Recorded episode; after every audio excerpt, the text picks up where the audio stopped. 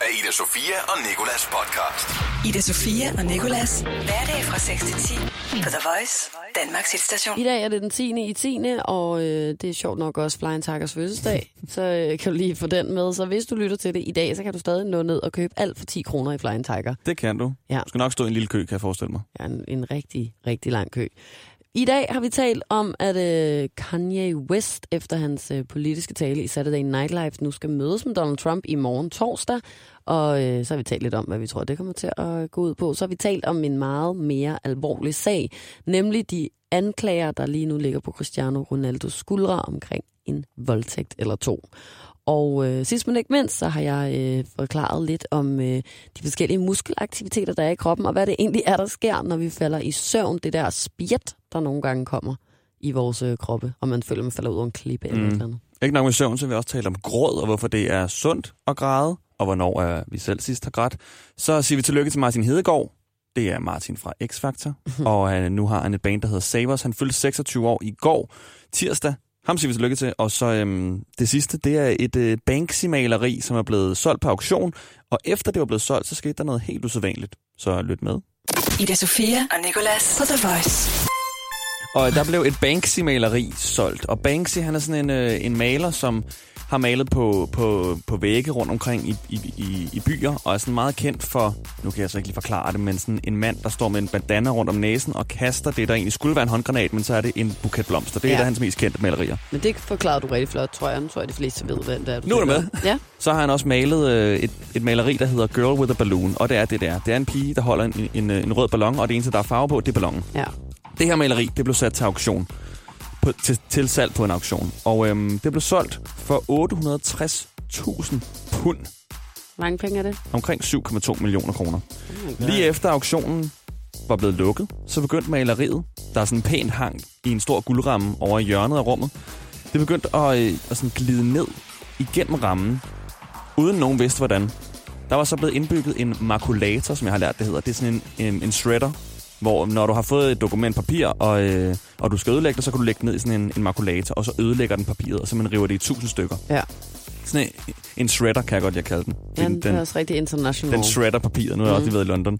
Det skete i hvert fald, og alle i rummet blev fuldstændig stille, og ingen fattede, hvad der skete med det her maleri, der lige var blevet solgt for 7,2 millioner kroner. Det er på en video. Ja, men jeg skulle til at sige, Så men man ved jo nogle- godt, hvad der er sket, ikke? Man ved nemlig godt, hvad Ja. der er sket nu, fordi så har Banksy selv lagt øh, en video op på sin Instagram, hvor han viser, hvordan han har bygget en hemmelig makulator, en shredder, ind i, i, i, i En rammen. En shredder. Ind i rammen. Hvis det skulle blive solgt på auktion, så ville han trykke på den her knap, der gjorde at maleriet simpelthen ødelagde sig selv.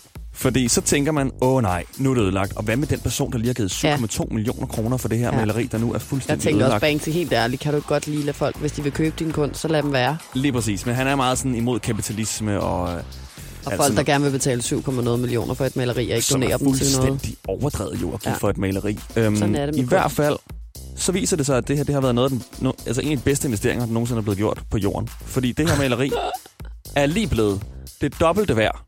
Efter det er blevet shredded, Efter det er ødelagt, så er det steget fra at være 860.000 pund værd til at være 2 millioner pund værd. Ida Sofia og Nikolas. På The Voice. Jeg har fundet en artikel på Vice, som har gjort noget, øh, noget virkelig vigtigt og noget øh, godt. De har nemlig øh, lavet sådan en, en oversigt over den her anklage, der er mod Cristiano Ronaldo lige nu på en, øh, på en måde, hvorpå at de både har inddraget en fodboldekspert og nogle fodboldfans, men også kommer med alle facts, der overhovedet er omkring den her øh, voldtægtssag. Og øh, det er nemlig sådan, at øh, Cristiano Ronaldo han øh, er blevet anklaget for at skulle have voldtaget en kvinde ved navn Catherine Majorga tilbage i øh, 2009 i Las Vegas. Og øh, nogle af de facts, som øh, Vice har i deres artikel, det er altså noget, der stammer fra det anerkendte tyske tidsskrift Der Spiegel. Øhm, og de har altså gennem de sidste par uger afdækket den anklage om voldtægt, som Catherine Mayorga sagsøger Cristiano Ronaldo for at have begået mod hende. Og øh, netop det her dokument, som jeg vil citere noget fra om lidt, som øh, Spiegel har lægget og ingen indtil videre har hævdet, at falsk er særligt interessant, fordi det må siges at være en temmelig tungvejende bevis på, at øh, Ronaldo godt vidste, at hende her Catherine Mayorga ikke var interesseret i at have sex med ham mm. den nat på hotellet i Las Vegas. Og forleden så kom det så frem, at endnu en kvinde hævder at være øh, blevet seksuelt forlæmpet af Cristiano, ikke? Vi, øh, vi talte om det i sidste uge, hvor vi kom ind på, at sagen jo først blev genoptaget nu, fordi Ronaldo angiveligt skulle have sendt et hold fixere ud til hende her, Catherine, og øh, have bestukket hende med, hvad der svarer til 2,4 millioner danske kroner i sin tid. Men øh, nu vil jeg lige citere noget af det, som, øh, som står i den her artikel, som er blevet øh, lækket fra deres Spiegel. Og øh, der står sådan her, det er øh, Cristiano, man citerer. Jeg trængte ind i hende bagfra, det var uhøfligt. Vi skiftede ikke position 5-7 minutter. Hun sagde, at hun ikke havde lyst, men hun gjorde sig tilgængelig. Sådan skal Cristiano Ronaldo angiveligt have forklaret sin advokat, hvad der foregik mellem ham og hende her Catherine Meoga tilbage i 2009. Og til advokatens spørgsmål om, hvorvidt Catherine Meoga gjorde modstand, svarede Ronaldo. Hun blev ved med at sige nej. Lad være. Jeg er ikke som de andre. Og jeg sagde bare undskyld bagefter. Ærligt talt, vil du være kammerat, så er der tale om voldtægt her. Og mere gider jeg bare ikke at høre på. Du skal i fængsel. Ida Sofia og Nikolas. På The Voice. Nicolas og jeg vi er fuld gang med at tale om den voldtægt, som Cristiano Ronaldo angiveligt skulle have gjort mod en øh, kvinde tilbage i 2009. Ja. Og øhm, det meste materiale i den her sag peger lige nu på, at der er 90% risiko for, at øh, Cristiano han altså har gjort det her. Der er Vi, faktisk øh, ikke rigtig noget, der peger på, at han ikke har Nej, gjort det. ved du hvad? Nej, det er der ikke. Jeg prøvede bare at være en lille smule, sådan ikke alt for farvet, men nej, det er der ikke rigtig overhovedet. Noget andet, som Vice også har gjort i den her artikel, det er at tale med nogle øh, danske fodboldfans og en fodbold Men en af de danskere, som har fulgt Ronaldo i mange år, 20 år gammel, og han hedder Hater. Og øh, han synes, at det er svært at vurdere, om Ronaldo er skyldig eller ej. Han siger sådan her, jeg vil nok miste lidt respekt, hvis det viser sig, at han er skyldig i voldtægten. Så skal han da lige have sin straf, og når han så har fået sin straf, så kan min respekt måske komme op igen. Men ellers så øh, fokuserer og tænker jeg mest på resultaterne på banen. Udover det, så, øh, så lægger han, øh, ligesom mange andre af Ronaldos 300 millioner følgere på øh, de sociale medier, stor vægt på, at det altså er længe siden, at den her voldtægt har fundet sted, så det er da ikke så slemt. Nej, hvilket jo en eller anden grund skulle gøre det mindre Ja. seriøst. Han siger sådan her, jeg synes ærligt talt, at det er latterligt, at øh, kvinderne først står frem så mange år efter. Det er jo ikke et nyt fænomen, men det der trættende, det ord er seriøst bare ikke at bruge her, at det skal tage så meget fokus. Hvor jeg er sådan der, hallo kammerat, du er slet ikke, altså du er bare slet ikke i en position, hvor du kan bruge et ord som trættende. Det er nogle kvinder, der er blevet voldtaget, du ved slet ikke, hvad de har været igennem, du ved slet ikke, hvad det er for et hold fikser, Ronaldo har sendt efter dem i sin tid. De har jo anmeldt det. Ja. Ikke? Hun gjorde det lige, ja, Ja. få timer efter. Hun afleverede endda sine trusser og kjolen, hun havde på, mens den her voldtægt skulle have fundet sted. Og øh, den blev også optaget, hele den her anklage her. Det har politiet så af en eller anden grund mistet nu i det her Las Vegas politi. Det kan de ikke finde igen, hvilket jo nok også peger på endnu mere korruption. Men så det er ikke, fordi hun først kommer frem og gør det nu. Det er bare først nu, det bliver trukket frem i lyset. Så jeg synes ikke, at det er noget, der sådan tager fokus. Det er fokus. Ja.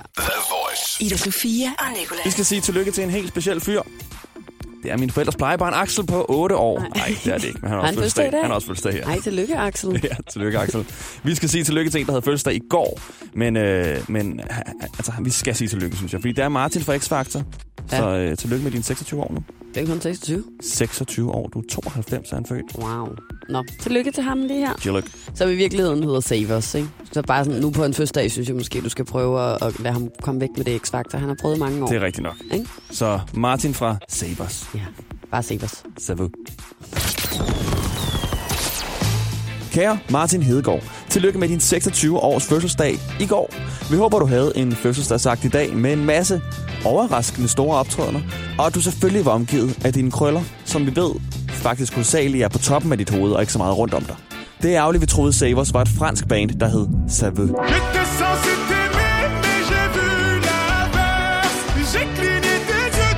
Og det er også endnu mere, når vi jo bare skulle have gjort vores hjemmearbejde bedre. Vi tænker med glæde tilbage på den gang, du var kendt som Martin fra X-Factor. Hold kæft, hvor var det tider. Vi ved godt, at din drøm er, Drøm, det er nok at slå sådan igennem som musiker og, og få en karriere som musiker. Og så sådan blive den, måske en legende. For sådan, han har en speciel stemme, ham der, og den er helt vildt fed. Det kunne være noget af det vildeste, ja. Det, ville- det ville være helt fantastisk. If I die, I'm a legend. Oh my god, oh my god. If I die, I'm a legend. men lad os nu bare sætte i øjnene. Du har da i hvert fald opnået noget af det indtil videre. Dine mange fans husker første gang, de så dig. Ja. Må jeg godt starte? Mm. Tak. Another day has gone. I'm still all alone. Men tilbage til, at du havde fødselsdag. Den skulle du vil fejre helt klassisk dig, med en masse lydeffekter. den der down, down, down, down, den bare kører i 30 sekunder, og så den sidste stopper. Og så når lige så begynder at sige, det er... Så er hjertet bare... Og så bare det der og så sidder man bare... Så går alt bare i stå. Altså. Martin. Og vi ønsker, vi kunne have været der for at møde lille søde dig. Ej, tusind tak. Men det kunne vi åbenlyst grunde ikke, fordi du er blevet meget voksne dig. Tusind tak. En hilsen dine to ubekendte, Ida Sofia og Nicolas. Even though we're losing time, we say us to play. Jeg må lige ryste din hånd, og du bliver superstjerne. Ej, tusind tak. Super, fantastisk. Tusind tak. Kanon. Tusind, tusind tak. Så Han tillykke. synger hjernedødt godt, og øh, så åbnede han jo faktisk også øh, Orange Scene på Roskilde Festival i år. Og den video så jeg på YouTube i går. Det, det, det er ret sindssygt Den optrådt, koncert faktisk. så du ikke. og den video så jeg på YouTube Ja, i går. den Ej, video du lå nok i koncerten. fosterstilling et eller andet sted nede i øh, mediebyen og, øh, og rystede øh, med Jeg så ikke abstinenser efter en eller anden White Russian, men nej, Ja, eller gik rundt med sæd på panden og ledte efter den øh, Zoom-recorder, vi havde optaget alle vores interview på. Ja, der er mange andre ting, du kunne have fået tiden til at gå med. Blandt andet Men til øh, det skulle i hvert fald have været en vanvittig, sindssyg koncert. Ida Sofia og Nicolas på The Voice. Jeg græder selv meget sjældent. Det er dog ikke så længe siden. Nu fik jeg jernrystelse her for to weekender siden. Der græd jeg i ædru tilstand. Så har jeg været inde og læse lidt om det her gråd, fordi der er en psykologiprofessor fra Hollands Universitet i byen Tilburg. Og øhm, han har studeret i det her med at græde, og det er jo en af de første ting, man lærer som nyfødt. Det er evnen til at græde. En baby græder super duper meget, og det er fordi, de skal lære det. Det er vigtigere for dem at lære at græde, end det er at lade sig grine. Fordi gråd, det, ligesom, det indikerer, at du har brug for hjælp Ja. og du har brug for, og det er sådan helt sådan instinktivt dybt nede i vores gener, at, at vi ligesom har brug for hjælp og caring indimellem. Mm. Så derfor så lærer vi at græde. Og det er også godt at græde, fordi det udleder stress, og det har et enzym i sig, som siges at være rigtig godt for immunsystemet. Så vil du ikke blive syg, så se og græd, græd, græd, græd. Græd, for fanden. Jeg græder sådan ret tit, når jeg har tørmand og ser en sød film. Du ved, sådan en film Ja. som, med sådan en rigtig godt moralsk budskab, og hvor mm. det gerne er en handicappet, ligesom de urørlige. Ja, den er fandme også god. Den er virkelig god, sørgelig, og der er sådan antiracisme. Smuk. Den har alle aspekter Ja. af ting, der kan få en til at græde i. Og Men- humor. Den er samtidig også sjov, Lige faktisk. præcis. Ja. Men øh, jeg, jeg vil egentlig gerne spørge dig, hvornår var det sidste gang, du græd over for en, som du ikke havde regnet med at græde over for? Jeg tror, jeg har nogle... Jeg, jeg ved aldrig... Mit, mit ildre temperament gør, at jeg aldrig rigtig ved, hvornår jeg har tænkt mig at græde.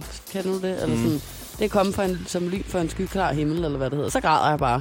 Den ene gang, faktisk første gang, jeg sad her i studiet og skulle sende live, alene inden du startede her og alt Mm. muligt. Øhm, på det tidspunkt havde vi også en vært, der hed Jacob Mårup.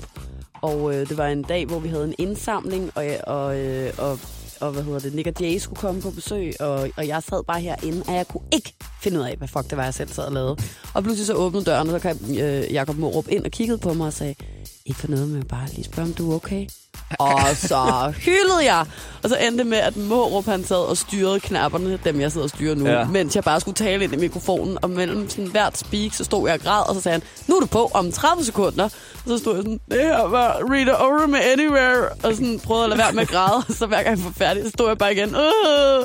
Lidt ligesom vi har det hver morgen i morgenshowet. Ja. Hver gang vi lige skal sige noget, så er det rigtig frisk, men så når den er slukker, så er det Ja, bare, åh, jeg er og så træt. sidder vi og Jeg ja. Ida Sofia og Nicolas. I går der uh, talte vi om Kanye og hans uh, politiske tale i Saturday Night Live, hvor han blandt andet udtaler, at der ikke findes racisme i USA. Ydermere så har han før sagt, at slaveriet aldrig har eksisteret. Og så har han også sagt, at han overvejer at stille op som præsident i USA i år 2020. Han var iført den her omtalte MAGA-hat, også kaldet Make America Great Again-hatten, og øh, det har altså fået afskillige prominente mennesker til at udtale sig om hans optræden.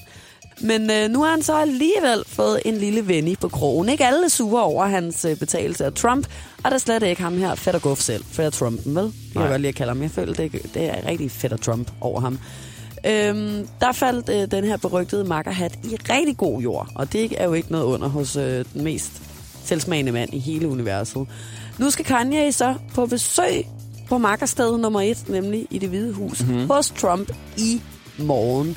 Og øh, de skal angiveligt tale om fabriksproduktion i Chicago og jobmuligheder for tidligere ansatte. Ja. Det er meget sådan... Det er Øh, me- hvad hedder det, et helt præcist og sp- specifikt emne, de skal mødes og tale om. Jeg ved ikke, om de i virkeligheden skal sidde og pinde navler på hinanden. Det føler jeg. Jeg tror også, det Altså- bliver et stort røvslækkeri, Ja. altså, hvor de ikke rigtig sådan helt forordnet noget. Igen, jeg havde egentlig ikke regnet med, at de havde aftalt og forordnet noget, hvilket ikke nok alligevel ikke vil være godt for nogen. skal nok være en offentlig agenda i hvert fald, ikke? Sådan at folket ikke tænker, nu sidder de bare der og fortæller den ene. Jeg føler, det er sådan en branchefest på Nordisk Film TV, eller sådan Radio Days, eller et eller andet, hvor, hvor de kigger på hinanden og laver den der pistol. Nej, du er for fed. Ja. Nej, mand, det er bro. dig, der er fed. Bro, bro for bro, fanden, bro. ikke? Bro love. Ja, det kan jeg virkelig, virkelig godt forestille mig. Men jeg har en uh, sidste udtalelse her, som øh, Chance the Rapper har øh, sagt. Og han siger, jeg tror, han gør rigtig meget for øh, massernes opmærksomhed, for at få ting dokumenteret og for at gøre dem til historie. Så siger han efterfølgende, men jeg tror også tit, at den opmærksomhed, han måske søger, sker på bekostning af nogle mennesker, der har mere brug for opmærksomheden. The Voice hver morgen i radioen med Ida Sofia og Nicolas. Det skal handle om, øh, om det der med, når man falder i søvn. Jeg ved ikke, om du kender det, Nicolas. Det gør jeg hver nat. Ja, det er selvfølgelig rigtigt. Men, men det der med, når man så falder i søvn, og så man sådan, det er i hvert fald sådan, jeg tit har det, så drømmer jeg, at jeg falder ud over en klippe eller et eller andet, og så får jeg sådan et sæt i min krop, sådan en ægte følelse af, at jeg faktisk falder ud over den her klippe. Og så sidder jeg oppe i min seng. Nogle gange ligger jeg stadig ned, men jeg åbner i hvert fald mine øjne. Ja. Og så er jeg sådan, er jeg lige faldet ud over en klippe, og så finder jeg ud af, nej, det er jeg ikke, jeg ligger bare stadig i min seng. Så er Ikke? man bare pivvågen lige pludselig. Ja. Men det kender du godt, ikke? 100 procent. Øhm, og den følelse fik jeg forleden, og øhm, det er øh, spjættet, som jeg har fundet ud af, kaldes for et søvnryg. Der er tale om et overgangsfænomen, eller øh, også kaldet en vippemekanisme, som indtræffer, når vores muskler skal tilpasse sig et andet stadie. Det er altså øh, noget, som Paul Jenum fortæller, og han er professor i søvnsygdomme og leder af Dansk Center for Søvnmedicin ved Glostrup Hospital. Så han ved altså om nogen, hvad han taler om. Det gør han. Nu bliver det lidt fysiologisk, og min biologilærer, eller måske nærmere idrætslærer, vil være øh, stolt af mig, hvis de hørte, hvad jeg kan fortælle dig lige nu. Ikke? Vi har to slags muskelaktiviteter, og i vågen tilstand, så er der øh, tale om hele to af slagsen. Ja. Da jeg i går for eksempel besluttede mig for at gå ind på videnskab.dk, så aktiverede jeg musklerne i mine hænder, fingre og arme, for ligesom at indtaste adressen i browseren for eksempel. Og den slags bevidst muskelaktivitet er det, som lægevidenskaber kalder for pyramidal muskelaktivitet. Men der er også en anden slags muskelaktivitet, og det er den, der sørger for, at din krop hele tiden har en vis muskelspænding, uden at den øh, konstante spænding kan du for eksempel ikke sidde op nu. Hvis ikke du havde den muskelspænding nu, så ville du ligge ned som en lille Ja. amøbe på jorden. Øhm, og den kan du selvfølgelig ikke hele tiden gå rundt og bruge krudt på at tænke over, og derfor så sker det automatisk, at de her muskler, de ligesom spænder i din krop, mm. så du kan være oprejst, ikke? Så den ene hedder pyramidal, og den anden hedder ekstra pyramidal. De har været kreative i navngivningen. Ja, det har her. det nemlig. Det er lægevidenskaben i en nødskal, det der. Men øhm, når vi så skal sove, så er det jo nødvendigt for kroppen at slippe af med den her kropslige hurlum hej, alle de her pyramidale stadier i vores muskelspændinger. Og øh, så sætter vores hjerne simpelthen bare en kæp i dem, og det er der, at vi får det der sæt. Så det var faktisk bare det, jeg ville sige. Ida Sofia og Nicolas podcast. Tak fordi du havde lyst til at lytte med i dagens podcast. Det er vi øh, som altid rigtig glade for. Det er vi. Og hvis du er også glad for det, så er der flere der, hvor du har fundet det her. Vi er også i radioen alle hverdage fra 6 til 10 på The Voice. Det her er Ida Sofia og Nicolas podcast. Ida Sofia og Nicolas. Hverdag fra 6 til 10 på The Voice, Danmarks hitstation.